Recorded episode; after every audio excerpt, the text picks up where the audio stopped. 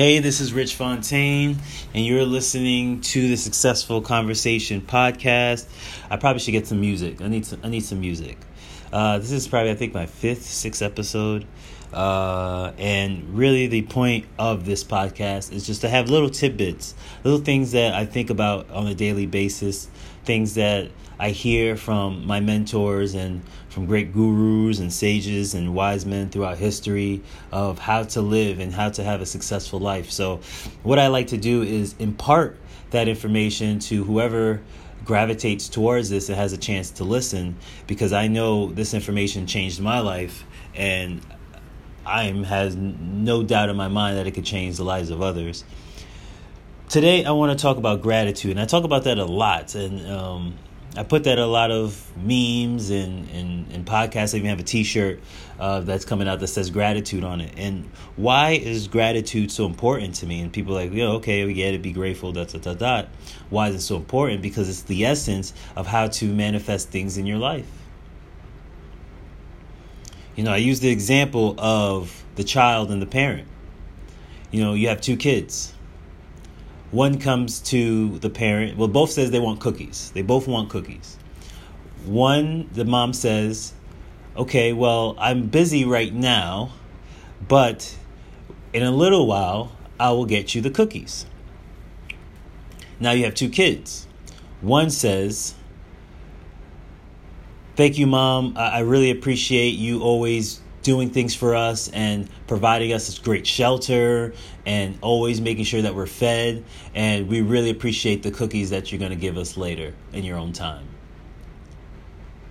And then you have kid B that says, No, no, I want the cookie now. The cookie belongs to me. I'm hungry. I don't want to wait. Stop what you're doing. Take care of me right now at this moment in time. I want my cookie. Now, the question is, if you're a parent, and maybe maybe some of you are, who would you gravitate towards? Child A or child B? Child A with all that gratitude, you'd be like, you know what? Let, let me go get that for you right now. Thank you. That made me feel amazing. Child B, like, boy, if you don't get your selfish, uh, inconsiderate butt out of here. So the example stands forward because yes, you you may not be the universe, you may not be source energy, you may not be what some people call God, but can't you relate to that? If you were the source energy, if you were the higher being, of course you probably wouldn't be a vindictive person or a vindictive feeling being, but still the appreciation makes you want to do more. When you're unappreciated and you're only just being talked down to, it makes you want to do less. And I just use that example as how the universe operates. In order us for us to be able to start creating and manifesting the things that we want out of life, we have to show gratitude for what we have now and show gratitude for the things that are coming and be patient within that gratitude and have faith that all of it is showing up. But the attitude of woe is me, and I like to use the word complaining. I know it has a connotation of, you know, people feeling that, hey, I'm going through tough times, I have a right to complain. Yes, you're going through tough times, but complaining is a man made hypothesis. It doesn't really exist in nature. No other existing being on this planet complains. Only the humans. We have that power to complain. We have that power to get us away from the power that we have to wield on this planet, and we have the power to use it. I've been studying how to use this power, how to establish my inner power, how do I create the reality that I want and have create my own destiny while I see others that just sit there and just say, well, somebody has to do something for me, there's something to go. But it said in the good book, you take one step towards me, I take two steps towards you. And the single factor is you have to take that first step. You have to make it happen. You have to start moving. And I think you should not move unless you have that movement of gratitude. Of thank you for all the things I do have. Thank you for all the luxuries that I do have. Thank you for having more than somebody maybe in a third world country. And when you establish that sense of gratitude, you start focusing more on what's good happening in your life. And then you start putting energy towards that and let that build versus putting energy towards something that you don't you haven't manifested yet that doesn't exist or uh, certain certain circumstances that does not you feel may not be serving you. But if we put our state our sense in a state of gratitude, things start to become more clear. We bet we get to see things more at an objective reality versus seeing things a little distorted.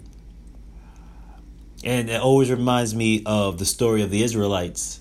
And I'm not a biblical person. I know I use a lot of uh, uh, good book references because I feel like the stories hold sound. You know, you hear the story of the Israelites that spent 40 years in the desert. When it was supposed to be a 15 day walk, it's turned to a 40 year uh, escapade in the desert because of complaining. They complained against God. They complained against Moses. They complained against their their situation, not, not knowing that days prior you're they're slaves, but they always had this uh, what T.D. Jakes called the topography of complaining, a topography of complaining, a history of complaining. And so they spent longer time reaching their goals just because. They had to have two generations of kids that had to come like generations of kids that had to come to say that they were brand new that they didn't get caught up in the complaining because most of the complainers passed.